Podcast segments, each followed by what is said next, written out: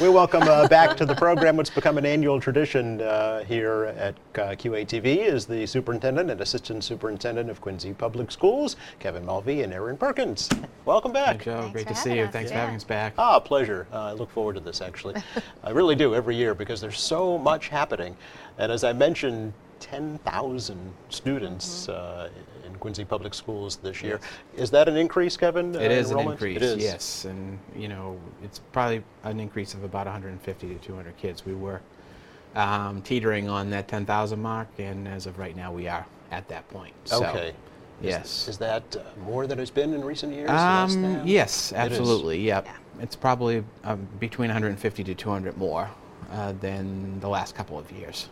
So Younger kids, older kids, they're all Um, over it's a mix right Yeah. through the system, Okay. so which is good for us because it, it helps us obviously to distribute that number throughout the system, Right. rather than, than having it in one particular grade uh, or um, you know one particular school.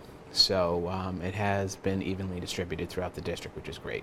Can you attribute it to anything in particular, the new development that's going on in the city, or just an influx of immigrants, or what, you know, what are you Um, seeing? I think it's probably a little bit of both. Okay. Um, and um, I think also word is getting out to our communities with regard to how well our special edu- education programs are doing Yeah. here in Quincy uh, in relation to other surrounding cities and towns. Uh, our reputation with regard to special education is certainly something that people are being attracted to Quincy for, as well as our other general education. Um, It's obvious the State Department of. Education's taking notice because they featured the Quincy schools in that video. Absolutely, yeah. We were very happy to be invited to participate in the uh, back to school video Yeah. for the entire state, actually. Oh. Um, and so uh, Mrs. Perkins and other members of the SLT worked with them to put together the video. Mrs. Perkins, as you can see, was a, a star of that uh, show as well. Yes. So, um, so we're very proud of being invited and um, actually very excited to see the uh, the video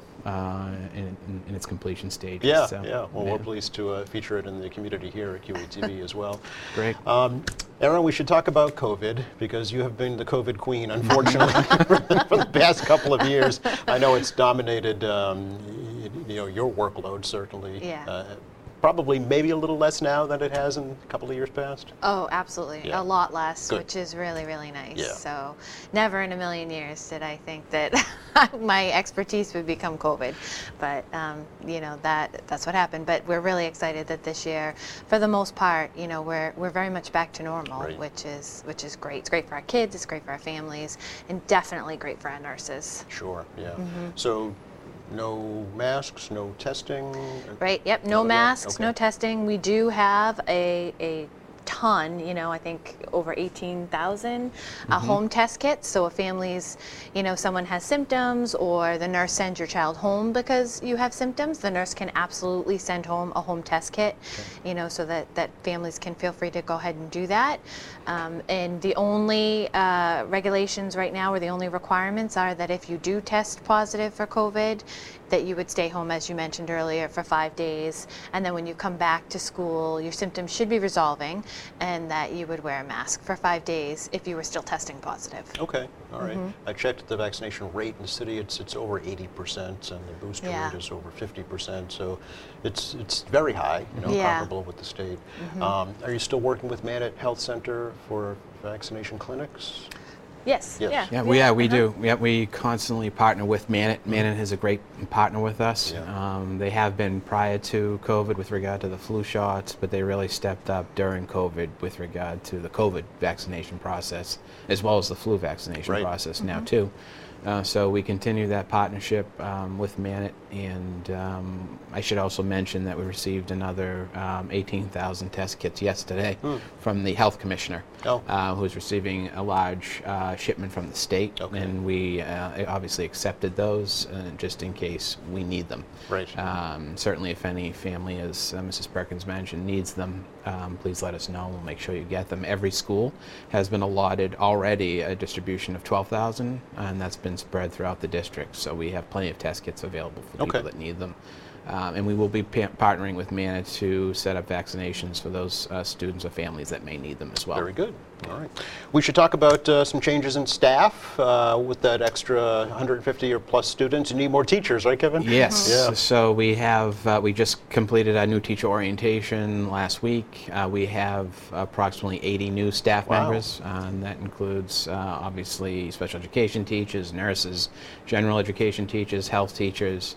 Uh, guidance counselors uh, runs the gamut, and um, so uh, those all those teachers are on board and ready to go, and they are evenly distributed as well throughout the district. Um, so it's not the highest level of uh, new teachers that we've ever had, Oh, really? but it certainly was high this year. Okay. I think our highest level at any given year was maybe seven years ago when we had a large number of retirees, and that was around 125. Oh, okay. So. Do you need more? Uh, we definitely need um, staff in key areas, in particular bus drivers, Yes. bus monitors, and paraprofessional staff. Um, so if anyone is interested in applying for those positions or knows anyone that may be interested in these positions, please reach out to us uh, via our website or just call us directly, and we'll be happy to have uh, those individuals in and uh, speak to them about the opportunities in those areas and other areas that they may be interested in the school department. Because um, particularly bus drivers and paraprofessionals right now, it's a critical need for us. Okay, not just here, but uh, nationwide, really. And that is the a case shortage, yeah. statewide and nationwide as well, yes. Sure. And I know, Erin, you're talking about buses. You specifically wanted to talk about safety. Yes, yeah. You know, um, the bus drivers are really doing their best right now. They are stretched very thin, and so we are asking for everyone's patience as they, you know, get familiar with the routes, get familiar with their pickups and drop-offs, and then also, you know, I know the mayor mentioned it earlier, but just bus safety. You know, they they are they do have to make stops, and it is a very stressful thing for a bus driver to not only be, um, you know, making sure that the students get picked up by their appropriate adult, um, but also then having to watch the cars on the other side, you know, when they put out that stop sign. So we're just asking everyone to be patient and um, please heed the stop signs when those bus drivers put them out because they are really doing their best to keep our kids safe. Sure. I'm sure you're working with the police department in that Yes. role as well. Yep. Uh, absolutely. And Mike Drakeo, the director of transportation and security. Sure. Yep. Uh, see, we're on the topic of security. We should talk about some new staff in the security uh, division, Kevin. Yes, we've, um, thanks to the mayor and the school committee, Yeah. we've added uh, three additional security guards to um, increase our security staffing at the two high schools. So we'll have a complement of seven security guards at Quincy High and a five at North Quincy High. Okay. Um, and uh, the ratio, of course, uh, the difference in the numbers is based on the footprint of each school and uh, the need for additional staffing at that school. So that's why there are seven at Quincy High, which has a larger footprint, and five at North Quincy High. So we're very happy to have that additional safety measure uh, for our students and families moving forward. Yes. Uh, it's important to note that all the schools are locked during the day, correct? Absolutely. Yeah. All the all the schools are locked. They all have safety protocols. Those protocols are reviewed every year. Obviously, they were reviewed uh, this week and last week at new teacher orientation. Um, and it's essential that everyone works together to make sure all the doors are locked, no doors are um, left open or pegged open, um, and that um, you know everything, including windows, uh, are secured at night as well. Right, yeah. We don't have to talk anymore about uh, school security because we know what's going on in the world, and I know it's at the forefront of uh, everybody in the school system's mind, as well as uh, the administration and the mayor's office as well, sure. And in addition, the mayor has uh, a funded uh, security assessment as well that Hmm. will be happening within the next few weeks to do a full security assessment of the entire, um, every building within the school department.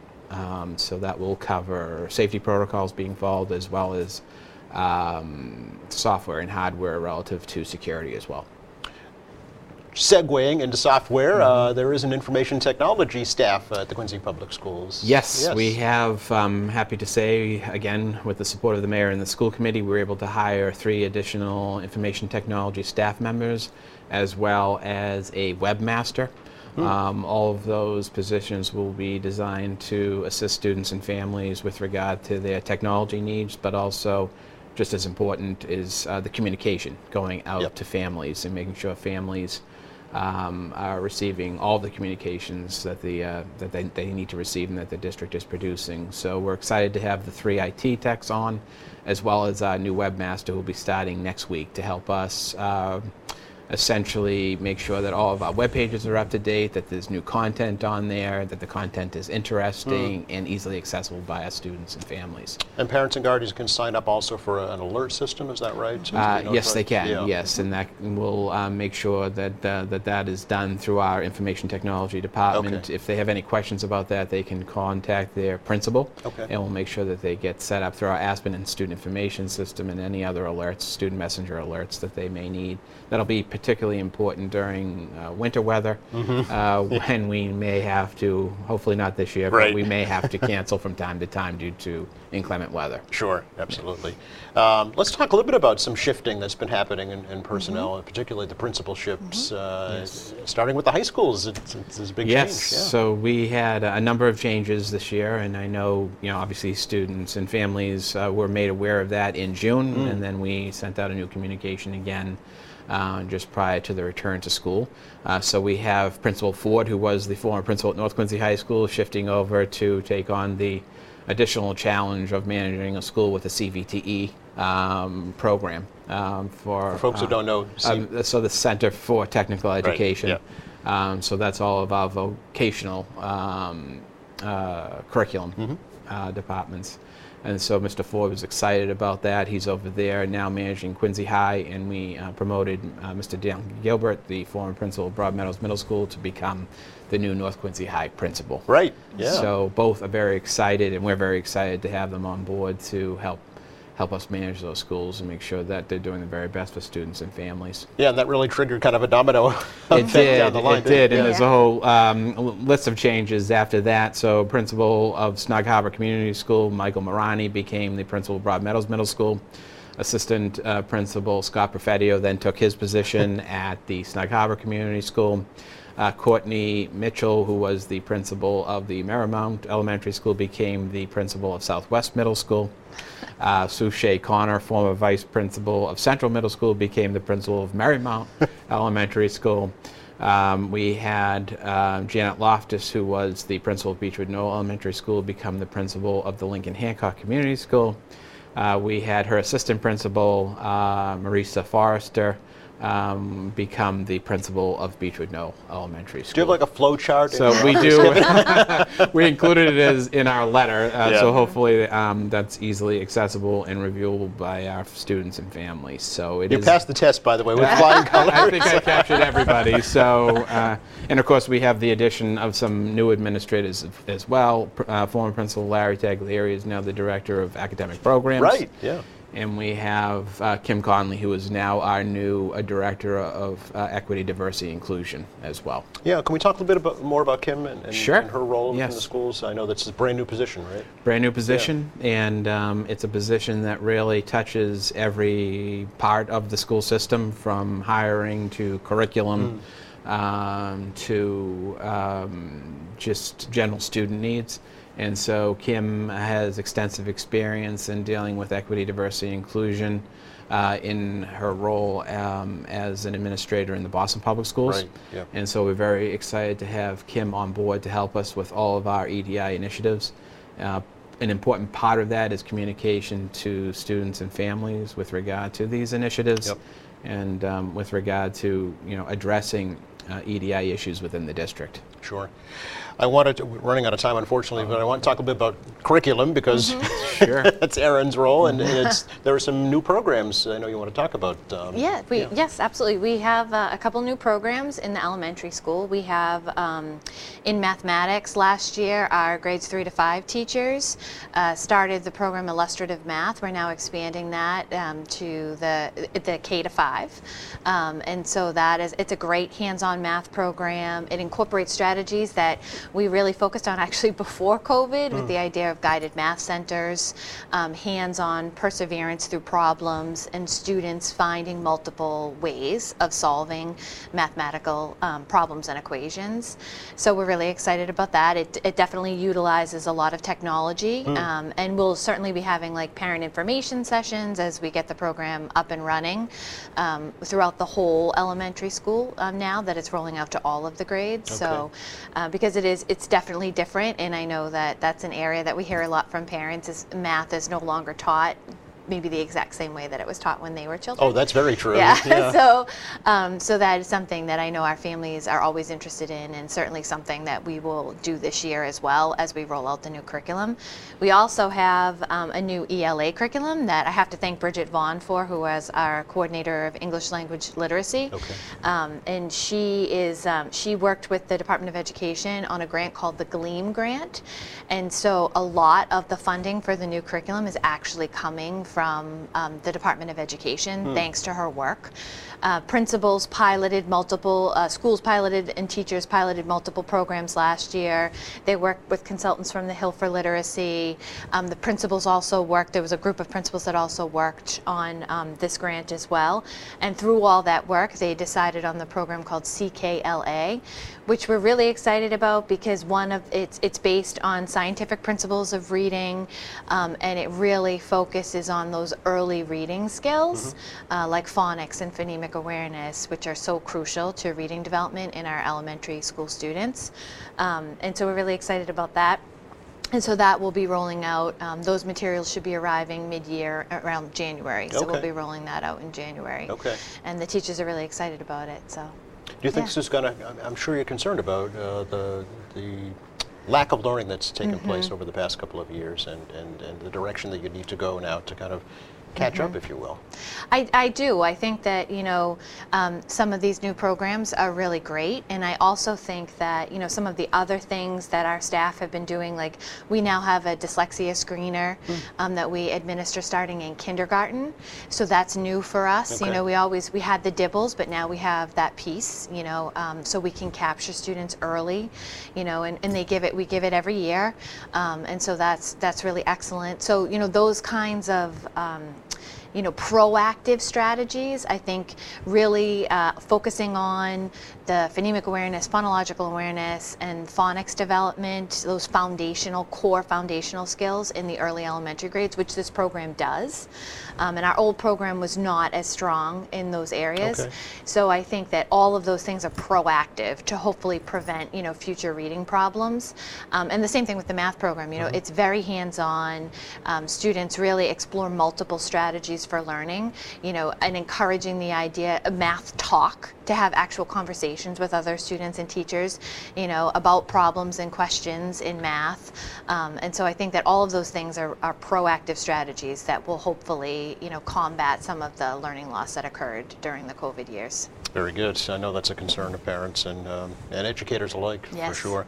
We just don't have a couple of minutes left, Kevin, but uh, in, in 2027, you hope to have a brand new Squantum Elementary School. Yes, we hope to have a brand new Squantum Elementary School in 2027. We hope to have a brand new learning center for uh, serving our uh, students with autism, and that is the uh, Richard DeCristofaro Learning Center, which we hope to have open two years from a- around uh, this September. So that would be September of 2024. Okay. So we have two very exciting projects underway, and we're looking forward to them being completed as quickly as possible to obviously serve our students and families. Yeah, and there's, I know there's a, a whole public uh, process that we'll go through for Yes, both of those particularly projects. with regard to, To the the, uh, Squantum Yep. Elementary School. We're in the process now of um, seeking um, a um, program manager um, for the um, actual uh, building of the elementary, s- uh, Squantum Elementary School. So that will take some several steps to um, move forward, and that person will be responsible for that. Well, it's over 100 years old, so I guess it's time. Yes, absolutely. Yes, it's time for a replacement. yeah. Uh, no school on Election Day, November 8th. We should remind folks. Yes. Uh, early release days are on Wednesdays again this year. Correct, yeah. Um, and have a very uh, successful and productive school year. Thank you Oh. both. Thank you. Thank you so Thanks much, Joe. Thank you very much. You. Pleasure.